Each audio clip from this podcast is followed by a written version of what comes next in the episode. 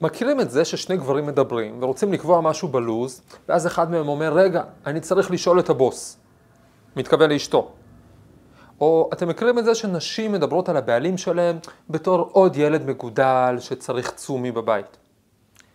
האם הדימויים האלה, או המשלים האלה, של בוס או של ילד מגודל, הם רק בדיחה וזהו? או שהם גם מחלחלים לתפיסת העולם, משפיעים על איך בני הזוג מתנהגים אחד עם השני. בכלל, מה תפקידו של משל? בעולם המדע למשל, האם חור שחור הוא משל טוב, משל רע, או גם וגם? מי החברים הכי טובים של האנושות, שאנחנו ממשיכים להעליב ולהשפיל, רק בגלל משל שגוי בעיקרו שהתקבע? ובעיקר, איך לנקות את הדיבור והחשיבה שלנו כדי להיות יותר יצירתיים וגם יותר מוסריים. שלום לכם, תודה שהצטרפתם אליי לפודקאסט המדע מחפש משמעות. אני דוד אייזנברג, אני פרופסור לכימיה בטכניון. בפודקאסט הזה מדברים על יצירתיות לגווניה, איך לפתח אותה, איך להשתמש בה, איך בכלל לממש את כל הפוטנציאל האישי שלנו. בהקשר הכללי של עולם המדע, והיום נדבר על איך נכון להשתמש במשלים. בעצם משל טוב הוא שני דברים, הוא מועיל והוא מוסרי. אבל מה הופך אותו למועיל? זו שאלה לא כל כך פשוטה.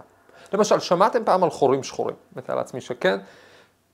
אולי לא ידעתם שהקונספט הופיע לפני משהו כמו 240 שנה, בשנת 1784 היה אסטרונום וכומר אנגלי בשם ג'ון מיטשל, שחשב על רעיון מעניין. מה אם יש כוכב שהוא כל כך כבד, שהאור שיוצא ממנו נופל בחזרה אחורה. זה היה בתקופה שחשבו על אור רק כחלקיקים, אחר כך הרעיון הזה קצת נזנח, אבל בעצם זה במהותו מה שאנחנו היום מבינים כחור שחור, רק שג'ון מיטשל לא קרא לזה חור שחור, הוא קרא לזה כוכב שחור. כי האור שלו נופל אחורה. רק כשהגיעה תורת היחסות של איינשטיין, ולקחו את המשוואות שלו בעצם, ועשו להם קצת אקסטרפולציה לחלק מהתחזיות, אמרו, כנראה שבאמת צריך להיות כוכב כזה, אולי הוא יתנהג קצת שונה ממה שג'ון מיטשל חזה 200 שנה קודם לכם, אבל אותו עיקרון, ו... כעבור 20 שנה או אפילו 30 שנה נוספות אחרי שהרעיון התפתח, בא מישהו וקרא לזה חור שחור. אגב, יש כמה אנשים שרשומים על המושג, כנראה שזה לא אנשים, כנראה שזה צץ בכמה מקומות במקביל, או אולי עבר מהר לפני שזה תועד. בשנות ה-60 התחילו לקרוא לזה חורים שחורים, והדימוי הזה תפס. כי הדימוי הזה, או בלשון החסידות המשל הזה, הוא מאוד מאוד חזק. למה הוא חזק? בואו נבחן את המשל. זה משהו שצריך לעשות עם משלים, צריך לזהות שאנחנו משתמשים במשל, חור שחור, ואז לבחון אותם. אז קודם כל זה חור וזה שחור. למה זה חור? זה תופס מאוד יפה את האינטואיציה שלנו שדברים נופלים לתוך חור. באמת דברים נופלים לתוך האובייקט הזה, כי יש לו גרביטציה, כוח, כוח משיכה כל כך חזק, הוא כל כך כבד שדברים נופלים לתוכו. במובן הזה הוא חור. וכמובן הוא שחור, כמו שחשבו על זה לפני 240 שנה, האור, לא רק שלא יוצא ממנו, האור בכלל אה, אה, לא, לא מתחיל לצאת, והאור שנכנס שלידו אה, גם כן אה, אה, כביכול נופל פנימה, אז הוא שחור, דברים שבולעים את האור הם שחורים. הכוח של משל טוב, כשהוא עובד, זה שהוא מעורר את החשיבה שלנו. אז למשל ברגע שקראנו לו, במשל הזה של חור שחור, פתאום המשל מתחיל לחיות חיים משלו. מה זאת אומרת? למשל, האינטואיציה שלנו על חורים אומרת שחורים נגמרים איפשהו, נכון? זאת אומרת שאם יש לנו חור שחור שדברים נופלים לתוכו, מה אם הם הולכים לאנשהו, לאן הם הולכים, מה קורה להם שם, ומכאן נוצר בעצם, נולד אפילו משל עוד יותר משוגע, משל שכרגע אין לנו שום כלים לבדוק או, או להעריך אפילו מה קורה שם של וורם הול, של חור תולעת. מה אם הכניסה לחור שחור היא בעצם, הנפילה לחור שחור מובילה אותך ליקום אחר, למימד אחר. יכול להיות, בדרך אתה עובר במסה סינגולרית שבה אתה וכל שאר האטומים שם נמצאים באותה נקודה חסרת ממדים, סבבה, אולי לא תשרוד את זה, אבל מה אם זה משהו שנולד מהמשל של חור בעצם. עכשיו, האם המשל הזה, לצד זה שהוא מעורר חשיבה ולצד זה שיש לו צדדים נכונים, האם הוא נכון ממש? מעניין שיש ספר, ספר ילדים אמריקאי שנקרא Black Holes aren't holes. והאמת היא שחורים שחורים, לא רק שהם לא חורים, הם גם לא שחורים. למה? חור שחור הוא לא חור, הוא אובייקט עם מסה עצומה. חור הוא היעדר של מסה. יתרה מזאת, הוא לא שחור. זה מאוד מעניין, אבל ברגע שסטיבן הוקינג הגיע והפעיל על חורים שחורים את אה, אה, משוואות של מכניקת הקוונטים, מה קורה לחלקיקים בקצה של תחום ההשפעה באופן כללי של ה-Event Horizon, הוא הראה שבעצם נוצרים שם חלקיקים שנפלטים החוצה, כלומר החלקיק הזה פולט קרינה אלקטרומגנטית, לא החלקיק, האובייקט של חור שחור, פולט קרינה אלקטרומגנטית. במילים אחרות, הוא מאיר. התמונה הידועה של, שהתפרסמה, לא יודע מי שראה בחדשות בשנה האחרונה, של מין דונט, בייגל כזה של צבע, זה, זה הפליטת אור מחור שחור. אז הוא לא שחור. הוא לא חור והוא לא שחור. זה מאוד מעניין. שבעצם המשל הזה הוא גם נכון בצדדים מסוימים וגם לא נכון בצדדים מסוימים. וזה בעיניי הופך אותו למשל מועיל ומעולה. כי מה שהופך משל לטוב זה השאלה אם הוא עוזר לנו או מפריע לנו לחשוב. ומה שיפה במשלים זה שהם יכולים, זה שהם טובים, יכולים להועיל גם כשהם עובדים וגם כשלא, כי אנחנו בעצם חושבים עליהם, מנתחים אותם. הצדדים שלהם שהם נכונים, אנחנו משתמשים בהם כמקפצה לרעיונות יצירתיים חדשים, לאנלוגיות, לחפש עוד תחומים שאפשר לבדוק, והאזורים שלהם שהם לא נכונים מאפשרים לנו להתמודד איתם, לחדד במה הם נכונים ובמה לא נכונים. למעשה, אני קיבלתי השראה לפרק הזה מאחד המאזינים, פרופסור דוד אבניר, שהוא גם גיבור אישי שלי במדע, ואני מאוד מקווה לזכות לראיין אותו בפודקאסט הזה, שהגיב לפרק 49 על המשלים, הוא אמר משלים זה טוב ויפה, אבל לפעמים הם לא עובדים. אז אני רוצה לטעון כאן, שבין אם המשל עובד או לא עובד, יכולה להיות בו תועלת כשמנתחים אותו. אגב, למי שזוכר את מפת הדרכים שלנו, את מפת הספירות, כל זאת עבודה בספירת הבינה. ייצור המשלים, המצאת המשלים, זה עבודה, זה במימד האורך שבבינה, והניתוח שלהם, מה נכון ומה לא נכון, זאת העבודה האנליטית והסינתטית של מימד הרוחב שבבינה. דיברנו על זה לאורך הפרקים. אגב, ביהדות יש מקום מרכזי ביותר, אפילו מקום מקודש למשלים. קצרה היריעה מלדבר על זה לעומק, אבל הרעיון הזה אה, אה, כל כך עמוק. הרי אותה מפה שאנחנו מכירים כמפת הספירות, שאני מדבר עליה פה בפודקאסט בתור מפה של כוחות הנפש של האדם, מאיפה היא מגיעה? היא מגיעה מזה שנפש האדם ביהדות היא המשל האולטימטיבי לאלוקות. זאת אומרת, הרעיון הזה יסודי מספר בראשית, החל מזה שהאדם נברא בצלם אלוקים, במובן הזה שיש איזושהי תבנית שעוברת מאלוקות אל האדם, והוא עבר פיתוח נרחב בתורת הקבלה, בתורת החסידות, מכאן המפה שלנו. זאת אומרת, כשאנחנו לומדים על עצמנו, על יחסי הכוחות בנפש שלנו.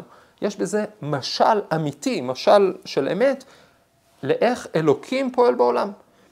ליחסי הכוחות שהוא מפעיל בעולם, לאופן שבו הוא מנהל את העולם. כשאנחנו לומדים על איך החוכמה והבינה שלנו עובדות, אנחנו לומדים על איך הוא חושב את העולם. כשאנחנו לומדים על חסד שלנו ועל גבורה שלנו, אנחנו לומדים על איך הוא מאיר אור לעולם ואיך הוא מגביל את האור כדי שנוכל לחיות וכולי וכולי. טוב, אז מה שראינו בחלק אחד, זה שמה שהופך משל למועיל, זה שהוא מעודד חשיבה, בין אם הוא נכון ובין אם הוא לא, כדי שמשל יהיה מועיל, אנחנו חייבים לזהות שזה משל, לעבוד איתו, לנתח אותו, לחשוב עליו, להיות מודעים לדיבור שלנו, למחשבות שלנו, לא סתם לחטוף איזה מושג ולהתחיל להשתמש בו בלי הבחנה, אלא לבדוק את המשל, אם הוא מועיל או לא. אבל האמת היא שלהיות מועיל זה לא מספיק. להיות מועיל זה רק דבר אחד, חשוב שהמשל יהיה גם מוסרי. מה הכוונה בזה בעצם? לאחרונה פגשתי חבר, מפעם מכר בעצם, ושאלתי אותו מה שלום הילדים, ואם נולדו לו עוד ילדים מאז הפעם האחרונה, הוא אמר, לא, יש לנו שניים, אה, אה, החלטנו לעצור בשתיים כדי לא לעבור משמירה אישית לשמירה אזורית. ואחר כך גלגלתי בראש את מה שהוא אמר לי, לא לעבור משמירה אישית לשמירה אזורית. בעצם אלה דימויים מתחום הכדורסל. אפשר לשמור על השחקן מולך אחד על אחד, שמירה אישית, או אם יש יותר שבאים, לנסות לשמור על האזור כולו. ככה אתה רוצה לחשוב על הילדים שלך? שאלתי אותו בראש. כעל יריבים פעילים, שאתה מנסה לחסום, מנסה להגן מפניהם שלא, שלא יעברו, שלא יעברו אותך, שלא יתקדמו לאן, שהוא לא יודע. אני מודע שיש את הצד הזה בגידול ילדים, ברוך השם, יש לי שבעה ילדים, גם אני מבלה חלק ניכר מזמני בזה שאחד מהם שולה אה, אה, ופל מהאסלה, בזמן שהשני נופל לפח, בזמן שהשלישי גורר גרוטאות מהרחוב לצורך פרויקט נגרות. כן, אוקיי, יש מימד של שמירה וחסימה, אבל האם זה הדימוי העיקרי, אם זה המשל העיקרי שאני רוצה ליחסים עם הילדים שלי? אולי להפך, אנחנו קבוצה אחת שמשחקת בצד אחד, או אולי אנחנו ספינה שחותרת ביחד לאיזשהו כיוון וצריכים לעזור אחד לשני על הספינה.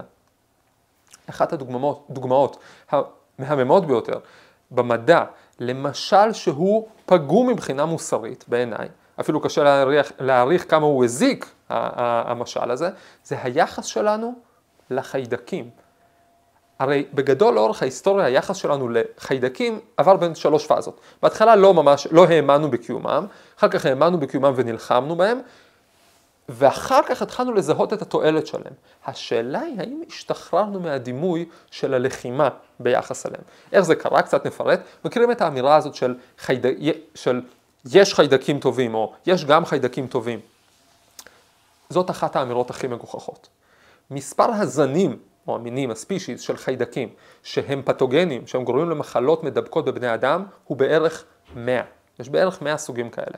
לעומת זאת, יש אלפים של מינים שונים של חיידקים רק במעיים שלנו, וסדר גודל, קשה להעריך את זה, בין עשרה מיליון למיליארד מינים של חיידקים בכלל, ומתוכם 100 פתוגנים.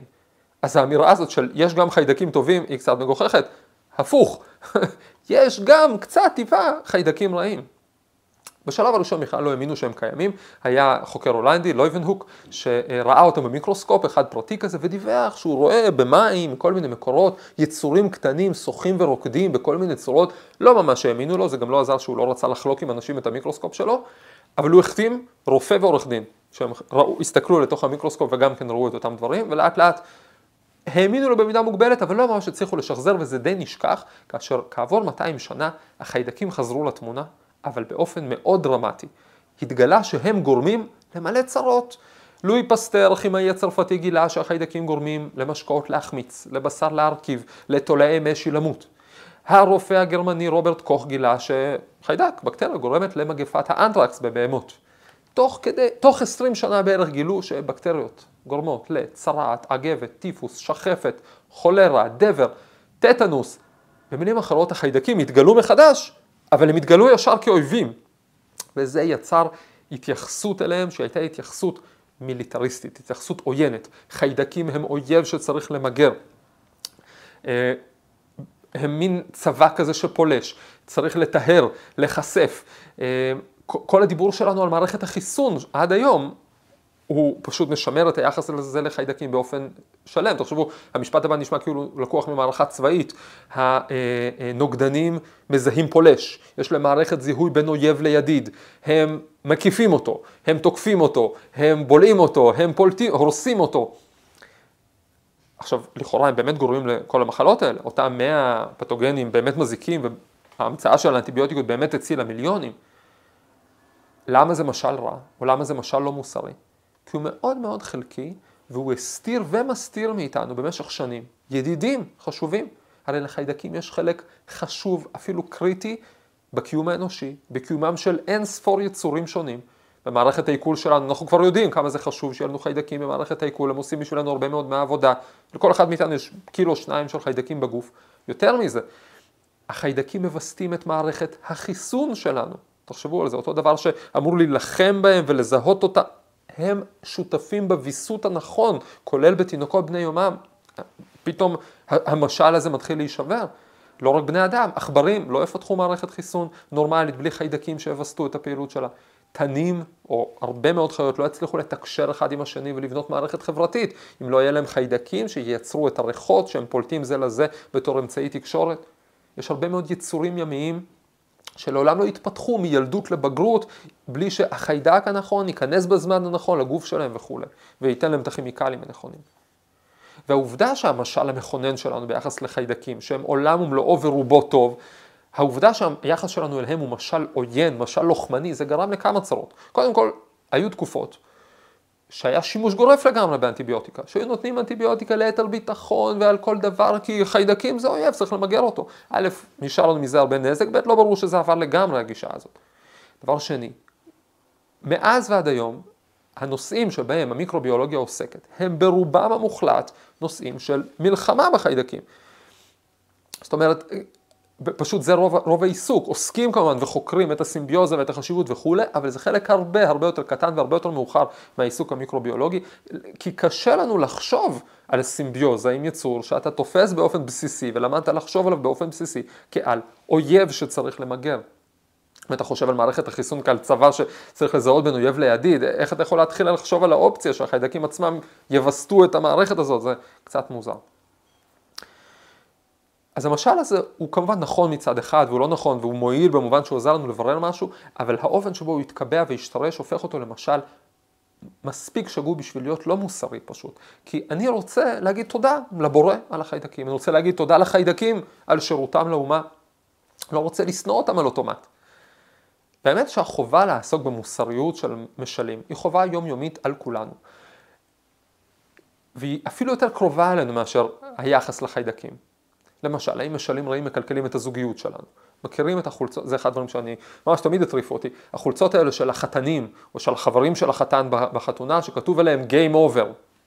מצחיק, עד עכשיו היה כמו משחק, כמו פאקמן, הוא רץ וצבר נקודות, אסף, אסף, אסף, אבל עכשיו Game Over, נגמר המשחק, היא לכדה אותך בפח, עכשיו אתה כלוא. הממ, מעניין, האם הדימוי של נישואים, חתונה כ Game Over זה דימוי שעוזר לך לבנות מערכת יחסים של כבוד, של שותפות גורל עם בת הזוג שלך. או כשגבר חושב על אשתו כעל בוס, האם הוא מקבע בעיני עצמו את הדימוי של אשתו כמישהי שמחזיקה אותו על רצועה קצרה והוא לא יכול לעשות שום דבר כיף אם היא לא תרשה? האם זה מגדיל את הסיכוי שהוא ירצה להישאר בכזאת מערכת יחסים ולהשקיע בה? או אם אישה רואה... אה, אה, אה, לא, סליחה, או, או שבעצם אם הוא מתייעץ עם אשתו, זה לא כי הוא צריך לקבל אישור מהבוס, אלא כי הוא מתייעץ עם השותפה הכי קרובה שלו, שלכל החלטה שלהם יש השפעות הדדיות. ביהדות אחד המשלים המכוננים ביותר לזוגיות הוא שני חצאי השלם. ככה כתוב בזוהר, שהאדם הוא חצי בן אדם, משם מגיע הדימוי גם השיר, לפחות הרעיון של השיר, המשל, עד שהוא יתחתן. וכשהוא יתחתן הוא אדם שלם, הוא גוף שלם. אז אם אתה חושב על אשתך בתור החצי השני שלך, אתה לא מתייעץ איתה כי היא הבוס. אתה מתייעץ איתה כי אתה לא רוצה לנסר חלק מעצמך, אתה לא רוצה לפצוע על עצמך את היד. ואם בעלך הוא ילד מגודל, אז אולי את אימא שלא משחררת. ואם, וזה שהתחתנת לא שם אותך בגיים אובר. להפך, עכשיו מתחיל המשחק האמיתי של החיים. הולכים יד ביד, נלחמים גב אל גב אם צריך, אבל ביחד. מה אתם אומרים? אני אשמח לשמוע מה המשלים שמגדירים את החיים שלכם. אשמח אם תכתבו לי בתגובות, כי משל טוב יכול לשנות הרבה דברים. בהצלחה.